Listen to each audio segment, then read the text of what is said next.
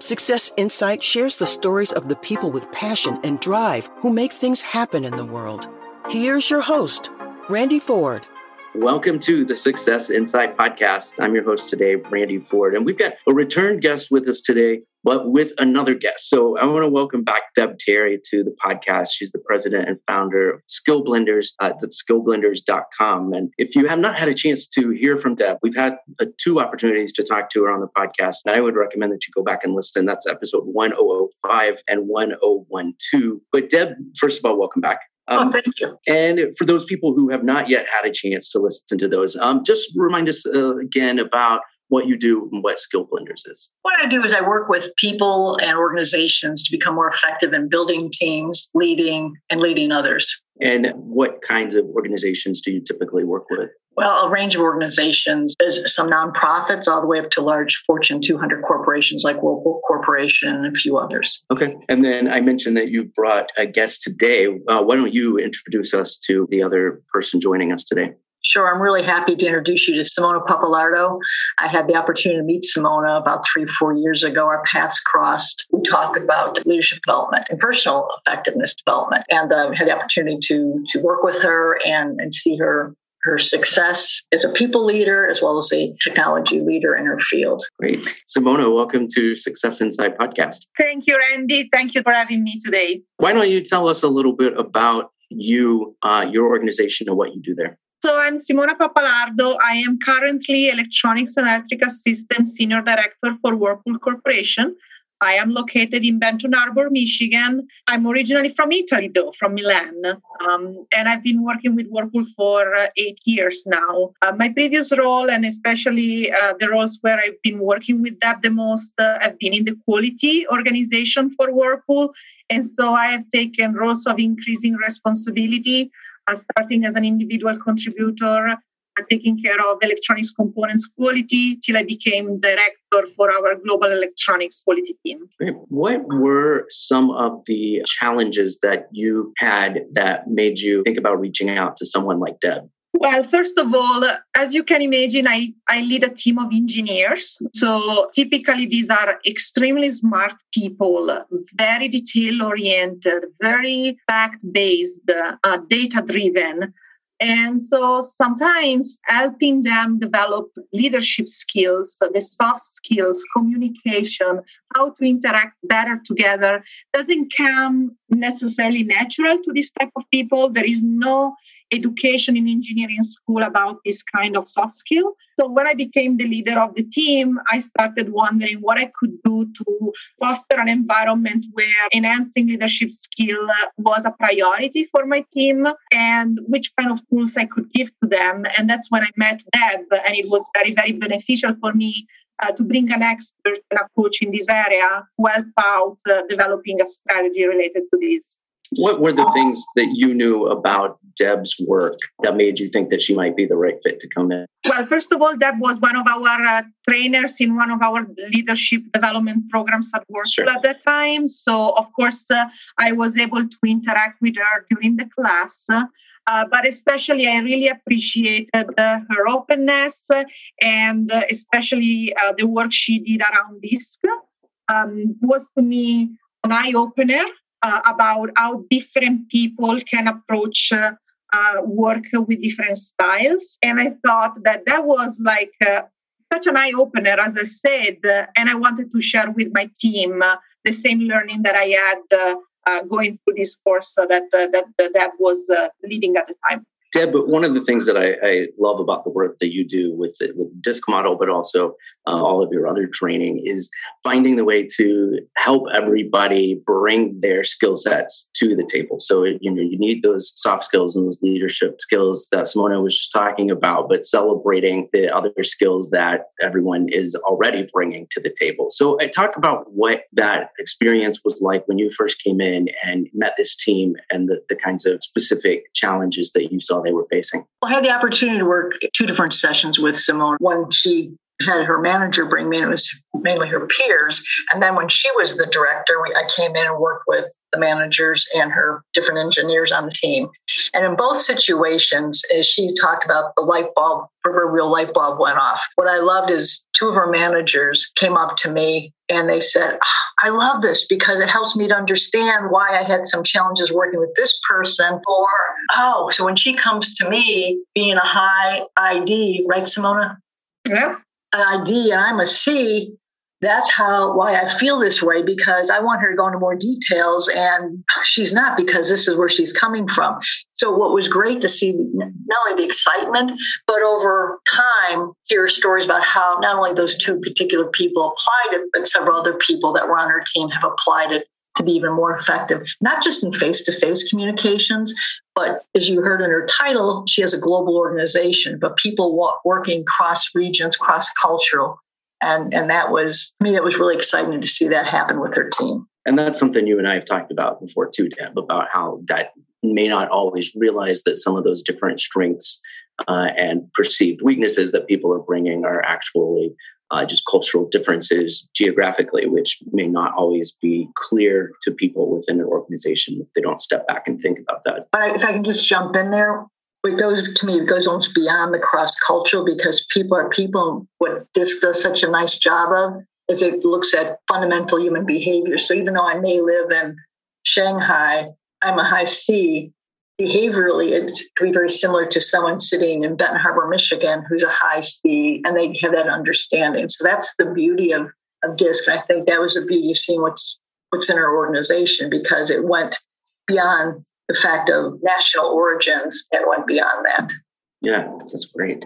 Simona, what was the process like when Deb came in? So it was very interesting because uh, the first time we did this, uh, um, I was having only my North America team at the time. I was a senior manager. And so uh, Deb came in and we immediately deep dive into uh, some uh, exercise by using the space in the room. So she asked us uh, to going on one side of the room uh, if we were uh, more action driven or if uh, we were uh, more uh, cautious to go on the opposite side of the room right? So trying to use this space to help us visualize that, that we might have different approach towards different things. And so this was the first kickoff exercise that we did as i said when we were all together. The second time though that we did this exercise with a larger team a global team um, I really appreciated the fact that Deb could uh, uh, turn the, the, program a bit upside down because we did a sort of introduction first about DISC and what DISC is when we were connected on the phone. So people were prepared when we had done the face to face meeting. We brought everyone in, right? And so we repeated the exercise, but at the time, people were already aware of what this was. And so it wasn't anymore necessarily used as an icebreaker exercise and a surprise exercise, but we still used it in a very effective way to instead um, narrow down exactly the differences and so on. So that was very flexible with us and dealing with, as I said, completely different situation, right? So you mentioned that the second time people knew a little bit more of what to expect. Tell us about any reluctance that some people might have had the first time going into it. You know, uh, you know, you say we're going to be doing this, and there are some people. You know, you mentioned these are, are engineers who may not think that this is something that's worth their time. What, uh, who were some of those people? You don't tell me names, but who were some of those people who uh, were, you know, a little little skeptical that this was something they were going to find out? Of course. Uh, so, um, you know, sometimes in big organization, uh, you can have uh, overwhelm uh, overwhelm people sometimes and so people that at the beginning were like, why are we doing this? What are you trying to tell us? What is not working, right? And instead, on the contrary, uh, the very good news here was that as soon as they stepped into the training, they immediately understood the value of doing something like this. And uh, wants to really be happy with this, right? And they immediately uh, wanted to keep the discussion going. And in fact, we kept uh, uh, working on this even after Deb left uh, during our standard routine reviews and so on. We were revisiting some of, uh, of the things we learned. And I perfectly remember one of my manager mentioning that this was a sort of a cheat sheet on how to interact with people. He used this uh, terminology, right? And so the team has started and work like, ah, I see that you want me to get to the bottom line because you are a D, right? But actually, can you give me a bit more time to explain the details? Because I'm a C and I need uh, to get this through you with all of the details, right? And so just calling out certain behaviors as associated with the disc style help people understand uh, where they were coming from and, and they saw an incredible value in doing that. Deb, is that kind of the typical experience that you've seen? I see it fairly often, but I was really thrilled with the openness and the receptivity of her group because when you have very strong analytical minds of engineers, sometimes they're a little cautious when it comes to this touchy feely stuff. So I was thrilled by the receptiveness of, of this whole idea. Again, a lot of people will buy in, but you have some people, for example, I've, I've dealt with interior decorators where they just jump into this. It's like, oh, this is great. And, and most of the time, people do embrace it. But when I come to manufacturing engineering people, a lot of times there's a little bit of uh, cautiousness just because again, they tend to be analytical, very fact based, and say, well, you know, what exactly are these soft skills? Well, wouldn't you say that that's also a, a beauty of uh, the disc model in that it is analytical? It is an opportunity to not just be touchy feely, but to see data about what works, what doesn't work, and what each of us is. Most definitely. That's the beauty of it. I mean, there's research behind it, there's a whole model, there's a his, proven history of it, and it's it's not something that's just pull out of the air, but there is substance to it and research. And Simona, this is all going to be much more successful, obviously, if you're able to keep that going and with, I assume, tools that you got from Deb, but also um, policies and, and things that you've put in place. What is that process like of coming up with the ways to make sure that this success is, is not something that people forget over the weekend, but that it sticks? yeah, I don't. As uh, as I was trying to describe, and as Deb tried to to describe, disc is really something that clicked for us. You know what I'm saying? So I don't think there is any way you can go back after you have been explained how this work. You just know, and before you didn't know, right? So I don't think that the problem is people will forget because it clicks. It's very easy and straightforward. And it makes perfect sense because when you receive your first report of who you are from a disc perspective, you are like, oh yes, this is me. Who wrote this? They know me. They spied on me. because it's so perfectly on the spot. It's exactly who you are. On continuing though to use the tools, yes, as a leader, I always have to do it no matter what, right? Um, it's important that repetition helps. You know what I'm saying? So continuing this discussion has been really, really critical so that the team could see that I was committed to this. And that helps build a lot of trust, right? Because now if you as a leader are able to explain to your team that you do certain things uh, in a in a certain way because you're of a certain style but you know that is one of the different possible styles. So you know that your style is not the best is just one of the many right? And this creates trust because basically what you're telling the team is i'm not perfect. You bring some diversity to the table and I value your point of view because it's different from mine. Right. And so reiterating the disc conversation helped me reiterate that I want to hear from you, your perspective, your diversity matters, your point of view matters. And that builds an incredible circle of trust. That is what really makes uh, teams be high performing, right? If you don't create that, uh, you don't have the right uh, mindset, you don't have the right environment for people to really reach the highest level of performance. What did you learn about yourself? I've learned that as a leader, it's important to master all of the different styles. There is always one natural style that comes each and every one of us. By you become a better leader, in the moment in which you are fully aware of what your style is and you understand that in certain situations other style fit better okay? So i can give you one clear example of my current role. I'm an id i am decision driven action driven go go go never stop right? Now i stepped in recently in a new role uh, where uh, First of all, I needed to learn, listen, and I don't know it all, right?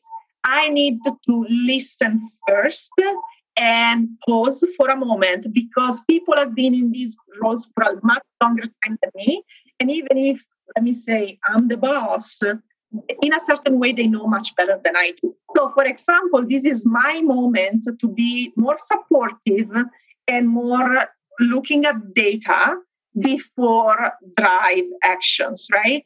And so the ability of knowing that my tendency is to go, go, go, recognizing that the situation is uh, think, aim, be careful, understand exactly where other people are coming from, and understanding that this situation drives me to be a bit different from my natural self. Let me say, it's very, very powerful.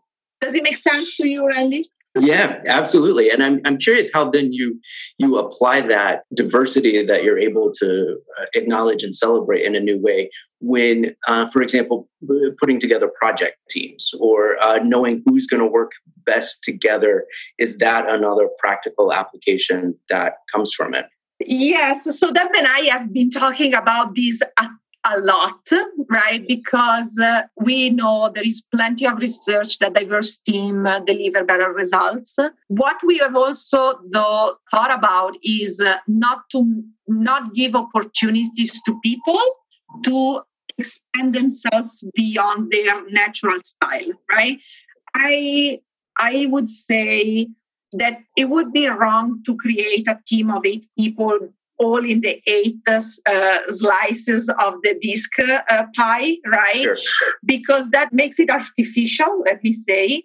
It's more about making sure that we have some of the styles represented and especially empowering people.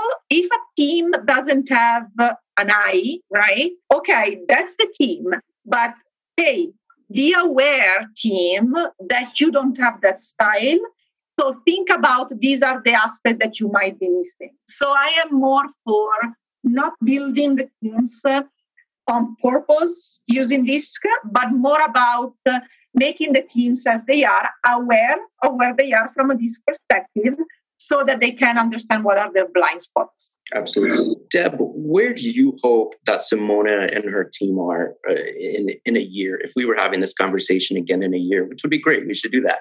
Uh, but what do you uh, hope they are able to report as further progress? Simona started off talking about using this as a way to build trust, and trust is fundamental for a cohesive team or high performing team and just seeing the progress she's made the last couple of years building the team and the different roles she's had she has worked really hard to build that trust even though some people maybe have not met each other face to face and so when you look at the development there how does she use this as a resource and tool to take her teams to the next level performance especially in the roles that she's in dealing with electronics electrical systems? Those are fundamental to appliances as you would imagine.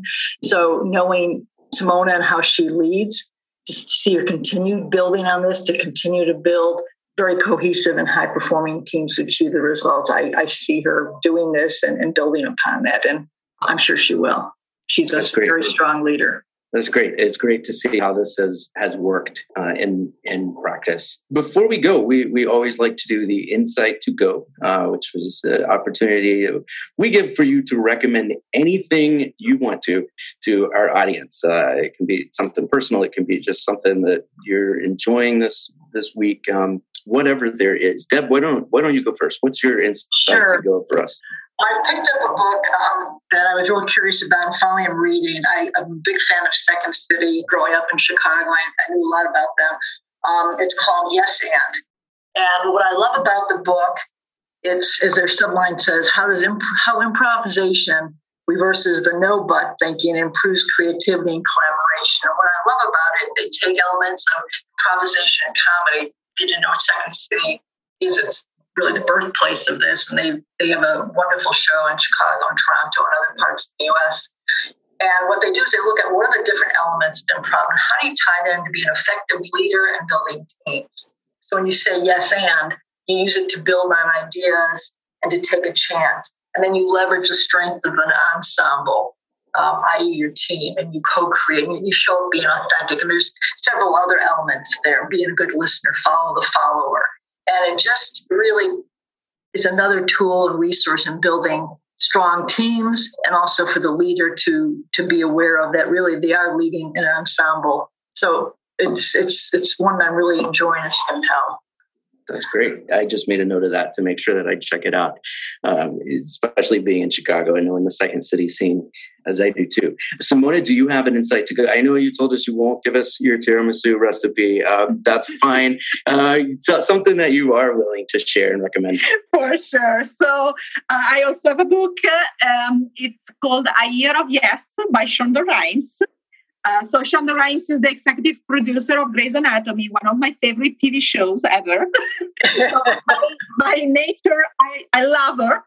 Uh, but uh, this book uh, was really inspirational to me. It talks about how, in the end of the day, leadership, no matter in which industry you work for, it does, no matter what you what you want to do with your own self let me say bottom line being a leader means own your personal development and by taking chances taking risk and dare to go out of your comfort zone.